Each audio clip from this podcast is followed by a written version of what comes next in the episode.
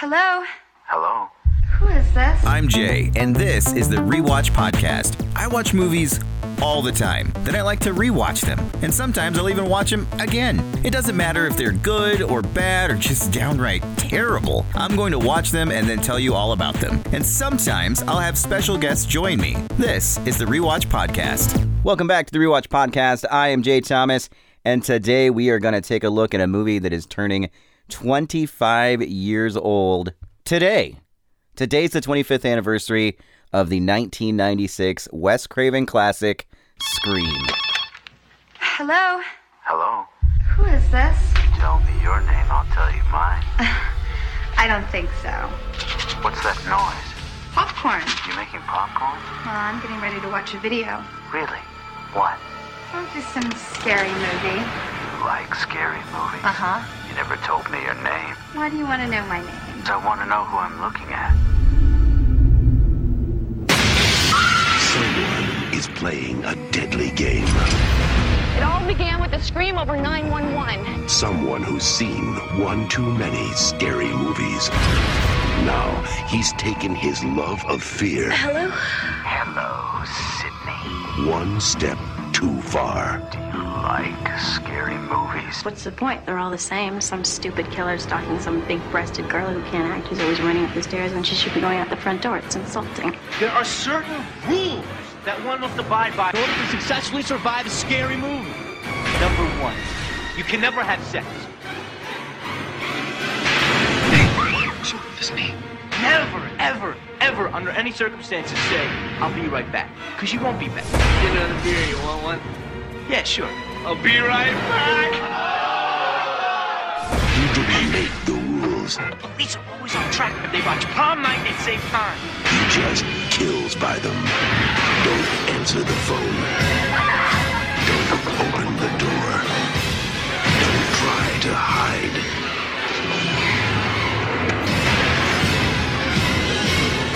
Everybody's a suspect! You're not scared, are you? Scream.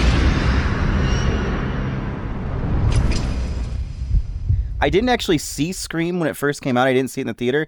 I was fourteen. I couldn't get into R-rated movies at that point. And I remember um, when I did eventually see it, one of the bad things about it was I had the ending of Scream spoiled for me by a teacher. Spoilers were not huge at that point. Like, people didn't freak out about spoilers. But you'd think in a movie that is essentially a horror murder mystery, you would maybe keep your stupid mouth shut. But they didn't. And I knew what was going to happen. Uh, but I'm getting way ahead of myself. I just want to talk about how much I love this movie. It was one of the first movies I remember seeing that really blended horror and comedy. I mean, it's not. It's not the first movie. Um, the first, uh, one of the earliest ones I remember really is uh, American Werewolf in London, which I, I'm sure there was others that did it, but usually if it was funny, it was a comedy first, horror second. And I remember American Werewolf blended it really well, and then Scream did it extremely well, and they added that whole meta el- element of, we know we're a scary movie, this is how you get away from scary movies. They gave us the rules, and just kind of completely ripped apart the horror movie.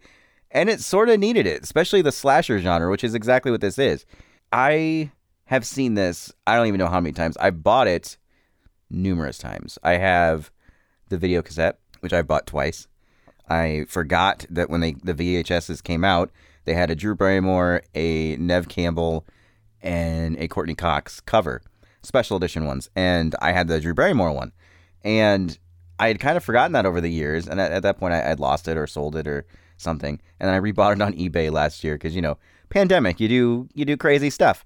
I bought the the V H S, I've bought the D V D twice because I had the D V D by itself, and then I bought the box set, uh, and then I bought the Blu-ray, and I bought it on digital, and I just bought the four K Blu-ray, uh, which looks gorgeous. That's what I rewatched this on for the first time in, I don't know, a couple months. I watch Scream multiple times a year, uh, and I watch the other one, the sequels too.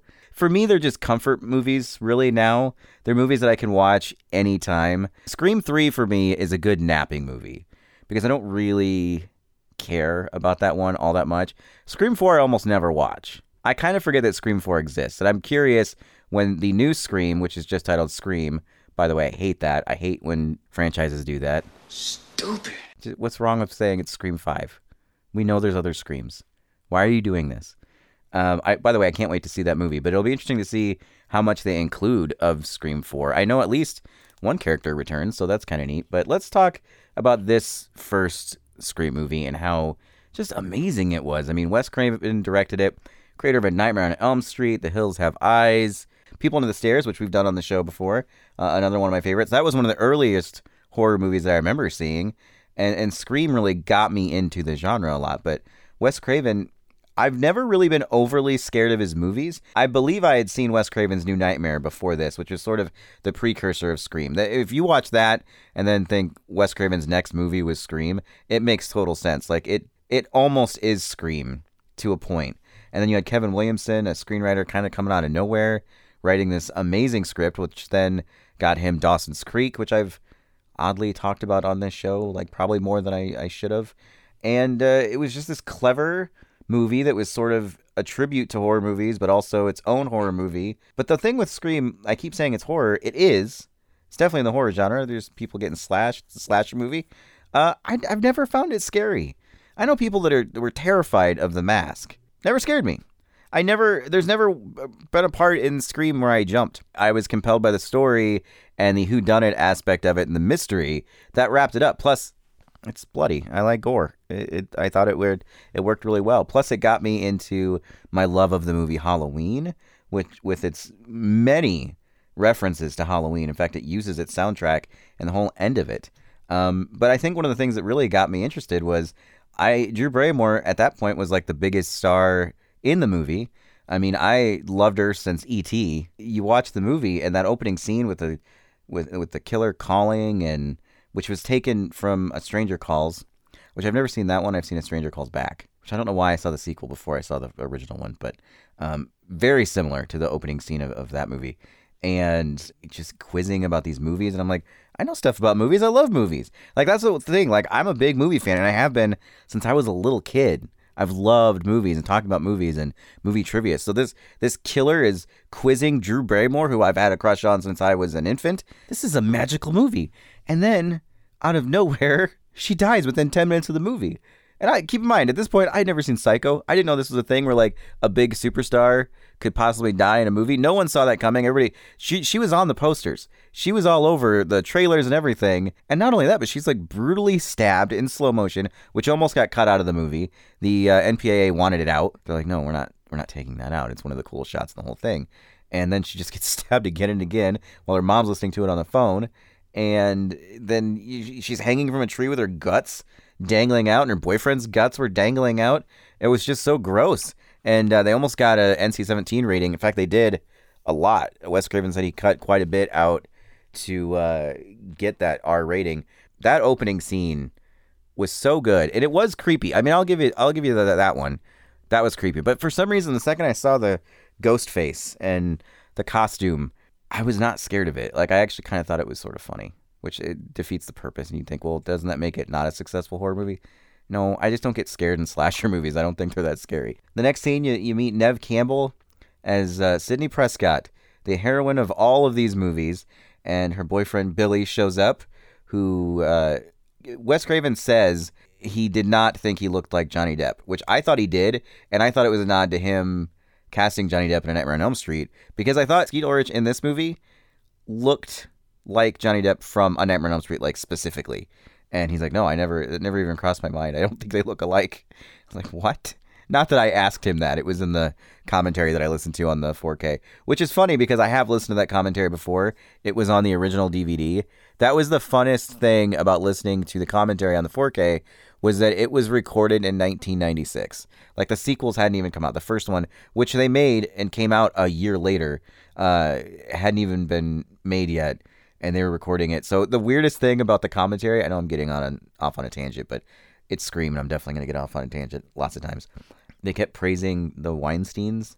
Not Harvey, but Bob Weinstein, because he was the, out of the, they produced the movie from Dimension Films. At least, at least they weren't saying super nice things about Harvey. In fact, I don't even think he was mentioned once. And this is probably the most I'll ever talk about that guy. That was the thing I thought was kind of interesting on the commentary, because when I bought the four K, I'm like, oh, this is going to be cool. It's twenty-five years later. I'm sure they've done a lot on this thing. The four K, it looks amazing. It sounds amazing. The special features are kind of crap. I mean, they could have made a new commentary, obviously not with Wes Craven, but maybe Kevin Williamson or the cast. It would have been nice to have the cast. I love everybody in the cast. I would have loved to hear them talk about it, but they had a, they have a special feature from the set of the new movie talking about how great the original movie is. And that's about it. Then they've got other things that have already been released previously. So there's not, like, the new four K is not that great other than it looks and sounds amazing. Like, I was blown away by how good that movie looked. And I always thought it looked good, but it was so crystal clear. I mean, I, I couldn't get over it. But back to uh, Sydney's bedroom, where you find out just how kind of sleazy Billy is in a way. Like, he just sneaks through her bedroom window, wanting to have a little boom boom after watching The Exorcist, because, you know, that turns everybody on. And she pushes him away. She's a little, little guarded, and that's cool. You're in high school. Settle down a little bit. Uh, you meet her dad briefly. He just comes to say, like, yeah, I'm, I'm going out of town. I'll be gone for a few days. Bye. That was basically it. That's what that's what her dad does. And uh, then you, you go uh, to school and you meet the rest of the cast, which I've said earlier, I absolutely love this cast. You got Rose McGowan playing Tatum, Sydney's best friend. You've got Stu, played by Matthew Lillard, who is uh, Billy's best friend. You've got uh, Jamie Kennedy as Randy, basically the audience, basically me, which I, I sort of hate to admit that, but that was the thing. Like, me and a couple of my friends, like, we're Randy. And we finally saw ourselves in this movie. Like, I'm never the leader in kid movie groups. Like, I always thought I was. I'm not. I'm this other j- off named Randy who watches movies nonstop, and that's all he does. And he knows trivia about movies. There's the opening scene in the fountain where they're talking about uh, just what the murder of uh, Drew Barrymore and her boyfriend. And they get kind of graphic with what they're talking about. How do you gut someone? You take a knife and you slit them from groin to sternum. Hey, it's called tact, you f***. That scene in the script made it so the school that they were going to film in, they got to that scene and they're like, no, you can't film here because kids shouldn't be talking like this. We're like, well, have you been around kids? That's what, that kids talk like that. Kids are a**. Did you really put her liver in the mailbox? Because I heard that they found her liver in the mailbox next to her spleen and her pancreas. But I love that scene. You get to, you're really introduced to everybody. Um, Billy seems a little shady. Stu seems obnoxious. Better live her alone. Live her alone. Randy also is very obnoxious, and Tatum's sarcastic. Casey Becker, she sits next to me in English. Not anymore. And I really, I think that's a good way to introduce the characters. In fact, anytime they did a movie after this, they always had something that was like close to that, but it never was quite right. Even the movies that tried to be Scream always kind of had like an introductory scene with the, the main characters, and it just, I don't know, it was never quite the same as that moment by the fountain. At the school, you also meet uh, Dewey, Tatum's brother, played by David Arquette, and I love Dewey. I always have loved Dewey. I think David Arquette's awesome. I think he's underrated. He seems a little crazy, like, for real. Uh, the only, at this point, the only thing I'd ever seen David Arquette in was uh, Buffy the Vampire Slayer, the movie. He plays Luke Perry's best friend. And I think he's great in that. And that's probably why I liked him in this, was because I like Buffy the Vampire Slayer, which the, the, their two are not even close. I've always been a big fan of uh, David Arquette. You get a brief glimpse of Courtney Cox as Gail Weathers, and this is she's doing a newscast about the murders. Everybody's going crazy. It's a big hoopla at the school. You know, Courtney Cox is like, I love her as Gail Weathers because she's kind of like a terrible person. Like, in most instances, you would think, well, this is kind of an awful human being. Like, she cashed in on Sydney's mom, uh, her murder, because she thinks Cotton Weary is innocent, which he might be. Uh, so she wrote a book, and she's just very opportunistic. But she's kind of like that awful that you enjoy rooting for. An innocent man on death row. A killer still on the loose. Kenny, tell me I'm dreaming. You want to go live? No, no, no. Not so fast. We don't have anything concrete. This is huge. You can't just sit on it. I know. That's why we need proof. If I'm right about this, I could save a man's life. Do you know what that could do for my book sales? And there's the there's the scene outside the police station when uh, right after Billy's been arrested and Sydney's trying to sneak out. Gail figures out there's the back entrance and goes and checks it out. So, how's the book? Well, it'll be out later this year. Oh. I'll look for it. I'll send you a copy. Oh!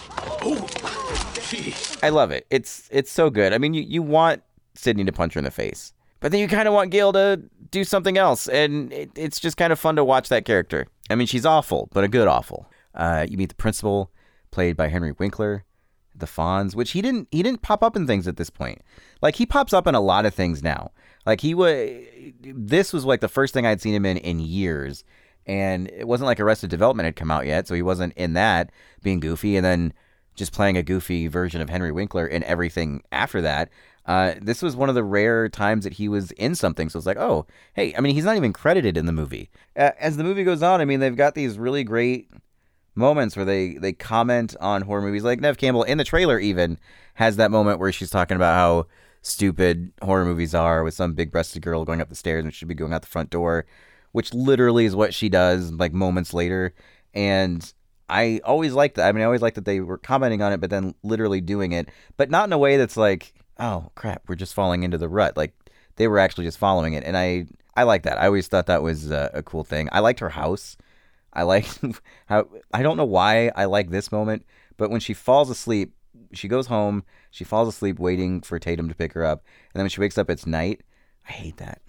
I hate it when I do that, when I fall asleep, especially right now, this time of year, when it's dark at like four thirty.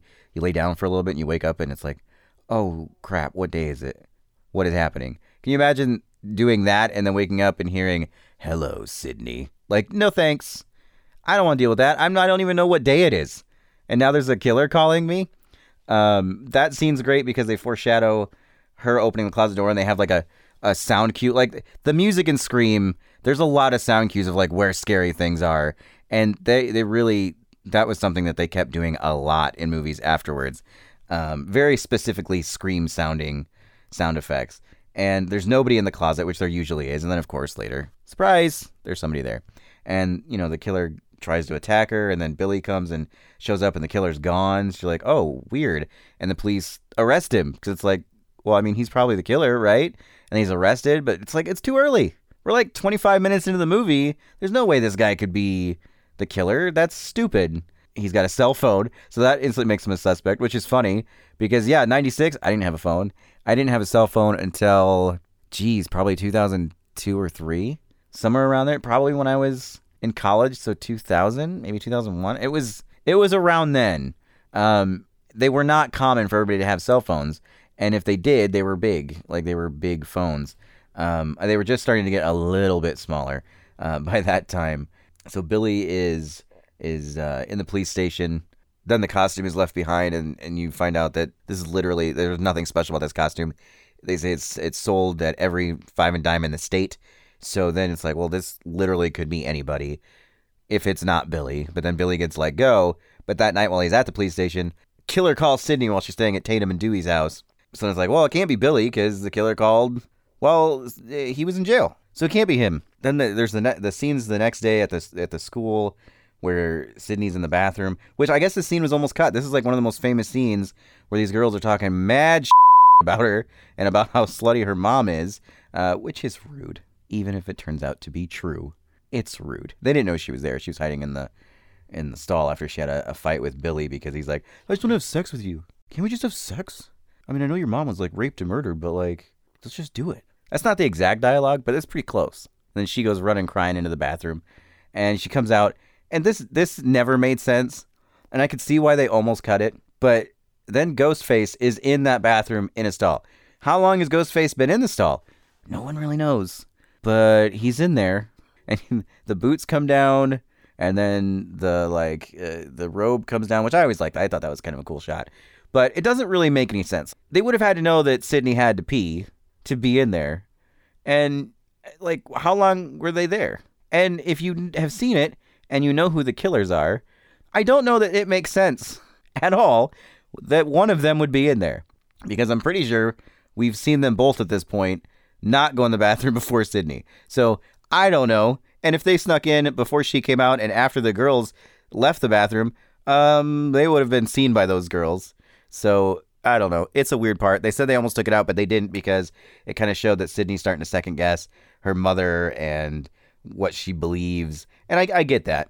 But then because there's this attack of, of Sydney at school, they're like, all right, curfew now. The town's being shut down. Uh, classes have been suspended, which then everybody's super excited. Why are they doing this? Are you kidding me? Look at this place. It's like Christmas. And that can only mean one thing to Stu. It's party time. We're going to have a party. So when they're all going to get ready for this party, uh, we go back to the principal's office where there's people that have been running around in ghost-faced outfits, and he threatens them, and it's like, you can't be doing this, and blah, blah, blah, blah, blah, blah. They leave, and when he comes back in, there's Ghostface again, and he gets killed. And the only reason he gets killed is because they didn't have enough death in the movie. That was one of the notes from um, Bob Weinstein, was like, nothing really happens for a large chunk of the movie. You need to add another body in there.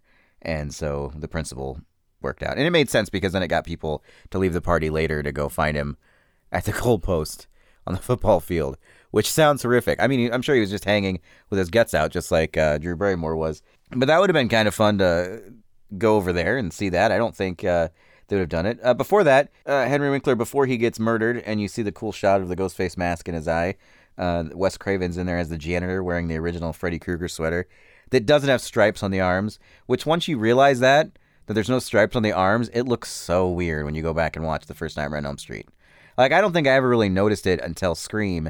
And then when I went back and watched it, I'm like, oh my God, his suit looks so incomplete. Or not his suit, but his outfit. There should be stripes there, and there's not. He's got stripes from the second movie on, like on the arms. It's like when they they brought out the, the Snyderverse version of Superman, and he didn't have underwear over his pants. That's where they belong. Everybody knows underwear usually goes under pants except Superman, so we're just going to let him do it because he's Superman. He can laser our faces off. And there's a couple weird scenes after school. Sydney and Tatum are talking on, I would assume, Tatum's porch about, you know, what Sydney believes about her mom and Richard Gere shoves gerbils in places. You know, that old song and dance. And you see Ghostface in the bushes. And I don't like that either. It doesn't make sense that he would be there in costume. Like, where and where does he go? And then later they're shopping at like a grocery store and they see the Ghostface reflection. They don't see it, but we get to see it in um like a cooler, like where beer lives. What the hell's Ghostface doing getting groceries? I mean, I know everybody's got to get groceries at some point, but you'd think maybe he'd take the costume off. And how the hell did they not see it? It looks like it's maybe a couple aisles deep. I've never, I, those are two parts in a row that I absolutely hate. And I feel like they're probably added on just to throw Ghostface in there more. But they make no sense. And those are my least favorite moments in, I think, nineties movies in general. Another scene I like a lot, and it happens right before the party, is you get to see Randy at the video store that he works at. And uh, this lady comes up to Randy and asks, what's the what's the werewolf movie with E T's mom in it? He lets her know it's The Howling, uh, which I don't think is as good as American Werewolf in London, but that's a whole nother podcast. But every time I see Dee Wallace, who, you know, played E T's mom, or Elliot's mom, not E T's mom, I always think of that line. Every single time I see her in a movie or I see her name on something. It was her birthday like a month and a half ago or something, and I think I said it on the radio, and I think I referenced her as E T's mom, and it's one hundred percent from Scream. Uh, but that seems really good too, because that it's sort of the first time you get like a darker image of Stu a little bit, and he's coming up with theories of like who could be the killer, and he's throwing Sydney's dad's name out there. And Randy's like, no, it's not him.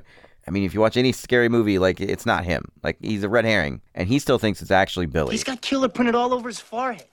Okay. Really? Why'd the cops let him go, smart guy? Because obviously they don't watch enough movies. This is standard horror movie stuff. Prom Night Revisited, man. Billy and Stu kind of corner Randy in this uncomfortable scene. And you definitely get to see, like, Billy's, he's a little off still. And why is Stu so close to Randy?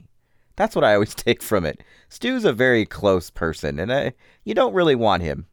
Matthew Lillard's kind of a big guy. It's uncomfortable. And then the whole last section of the movie um, is is them at a party at Stu's house, and that's where Randy tells the rules of the movies. There are certain rules that one must abide by in order to successfully survive a horror movie. Uh, horror movies, um, and they're watching horror movies.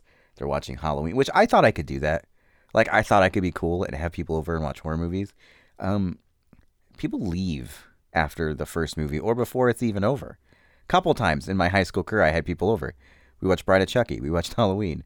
People didn't stay through Bride of Chucky. And I think we finished Halloween, but I don't really remember. And if we did, everybody left after that. And I'm like, oh, this is nothing like Scream. Might have also been that my parents were also home upstairs doing laundry. Yeah, that probably didn't help. I never really went to a high school party where there was like, you know, a party going on with music and drinking and probably drugs. I just didn't go and do that. I was the kind of guy that stayed home and played Mario Kart.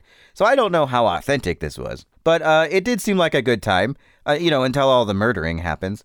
Uh, Tatum's is probably the most memorable death in the whole movie, where she goes out to the garage, and it's very visibly cold in that garage.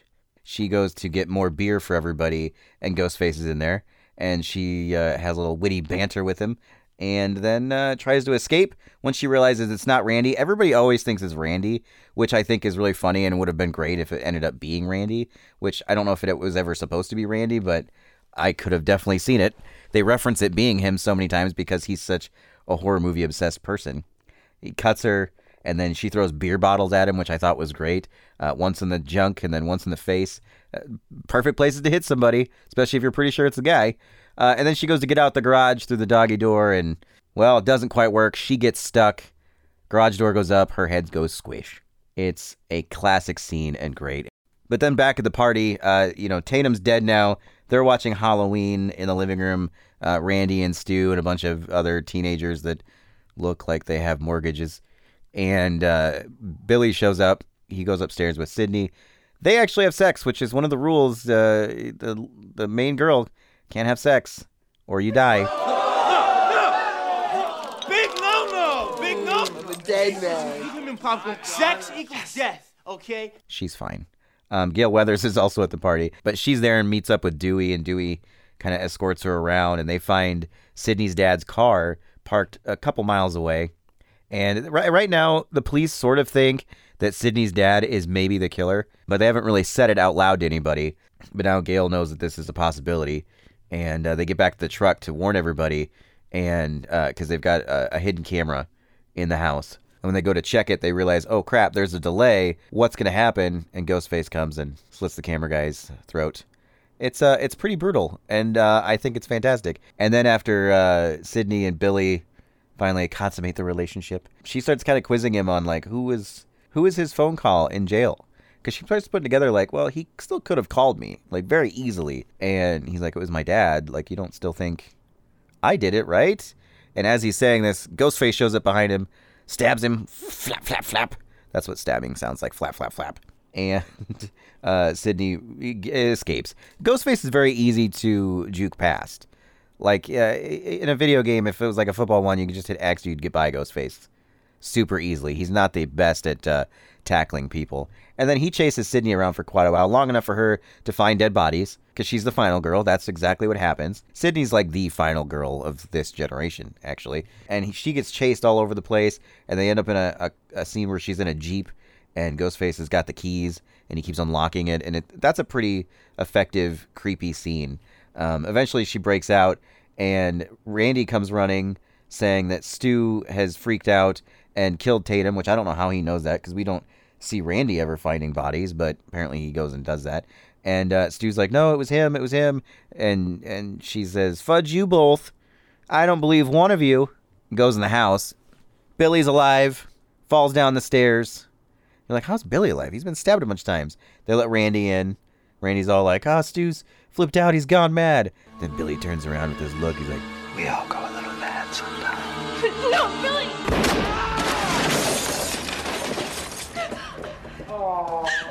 And you're like, oh no, Billy's the crazy psychopath. He has been the whole time. And then Stu shows up.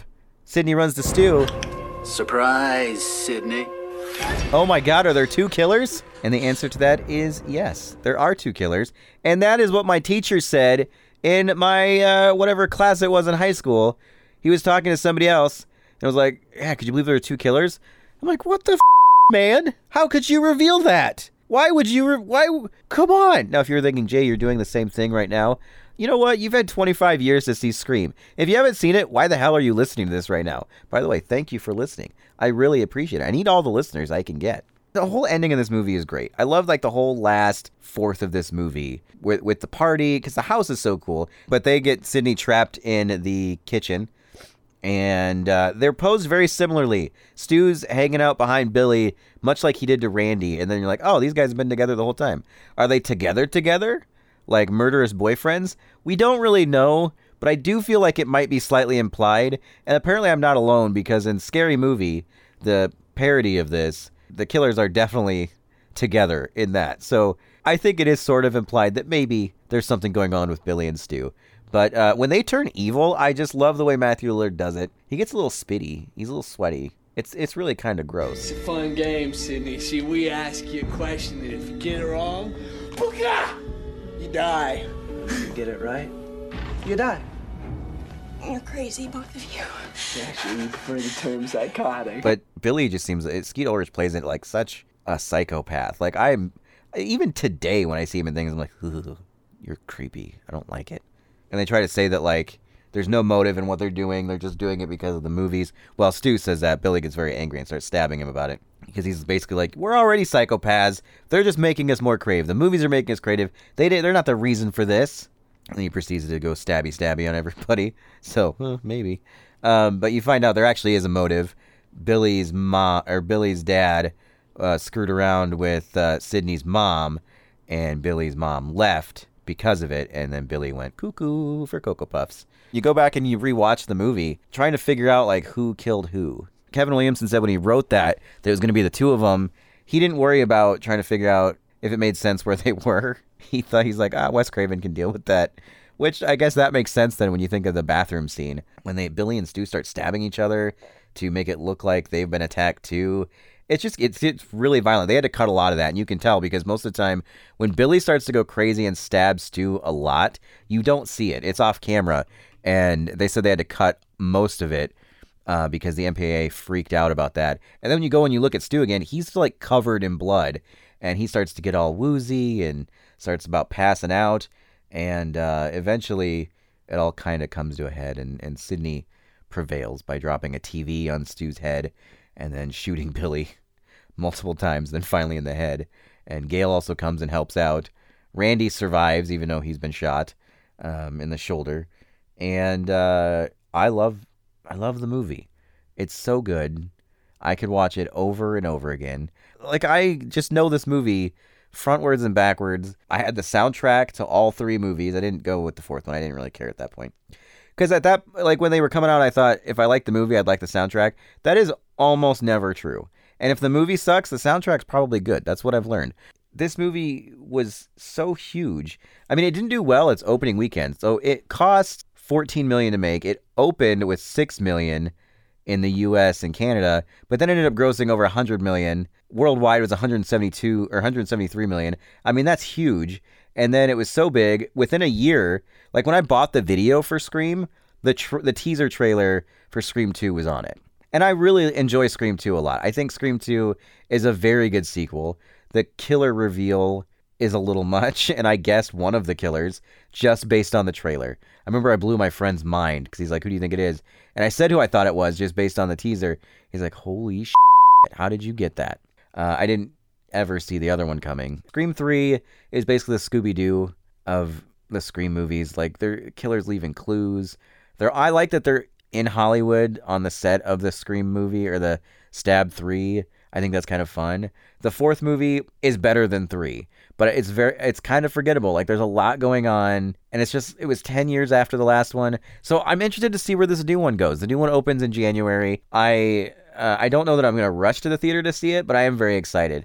But Scream was such a huge breakthrough. Like, for me alone, it was kind of my gateway drug into horror movies. Like, I had seen some, but I got really into them after I saw Scream. I mean, because of Scream, shortly after, you you had all these movies, all these teen slashers. Like, it basically reinvented that genre. But they were all trying to be like Scream, and none of them could quite do what Scream did. Like, it, it would do the whole meta thing and comment on itself, and... But it just wasn't, like, it was like, well, Scream already did that. And that even happened with the Scream sequels, where they weren't quite as good as the first one. I think the second movie is about as close to being as good as the first one. Um, but it definitely was, uh, each next one was bad. I Know What You Did Last Summer, as far as a Scream ripoff, it's pretty close. And Kevin Williamson wrote that one. Uh, I actually like I Know What You Did Last Summer. I don't think it's great, but I enjoy it. Then you had stuff like Urban Legend, which, again, I like that one. I don't think it's that great. And they all did the same thing. They every movie after that, before you would see the opening credit of what the movie was, there'd be an opening death. And then you do the credit. And it was always somebody that you were now familiar with. So you kind of knew who it was going to be. And like based on the trailer, you could watch it and be like, oh, that's the opening. That's the Drew Barrymore scene. And they all did it. Every single one did it. And then it brought back Halloween with Halloween uh, H two O with Jamie Lee Curtis just a couple years later. In fact, Scream two is in Halloween H two O. And they do the opening scene thing. And there's a lot of music cues that sound like Scream. And then, you know, with all the sequels and all these movies that were just trying to be like it, you had Valentine, which is sort of like Scream mixed with Halloween, and it wasn't quite as good. I don't mind it, but it, it wasn't quite as good. And, I mean, there, God, there's so many. I don't even remember all of them. Phantoms. I think it was another one that came out around the same time. Um, that it just kind of got, you know, it got old. And then the genre died about four or five years later. And then you had, like, the torture porn remake era, with the Texas Chainsaw Massacre and then Saw and Hostel and all those things. And it just kind of evolved. So it'll be interesting to see then when this new one comes out, what it does. Because the, the fourth movie kind of commented on the super uber violent movies and the remakes and the reboots and the sequels.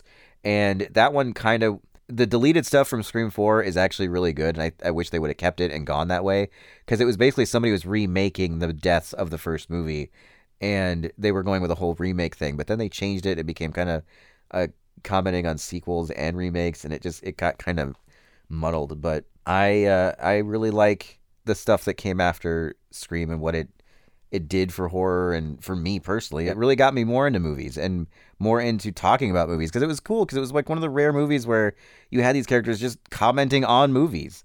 Like, I don't remember that very often in things. So, I mean, Clerks did it, but uh, I wasn't, I hadn't seen Clerks at that point. Mallrats had been out and they did that, but like anything Kevin Smith I hadn't seen until probably ninety-seven or ninety-eight. So this was all like new territory for me. But I got interested in directors and writers and, you know, producers. Behind, I got interested in the more behind the scenes stuff when it came.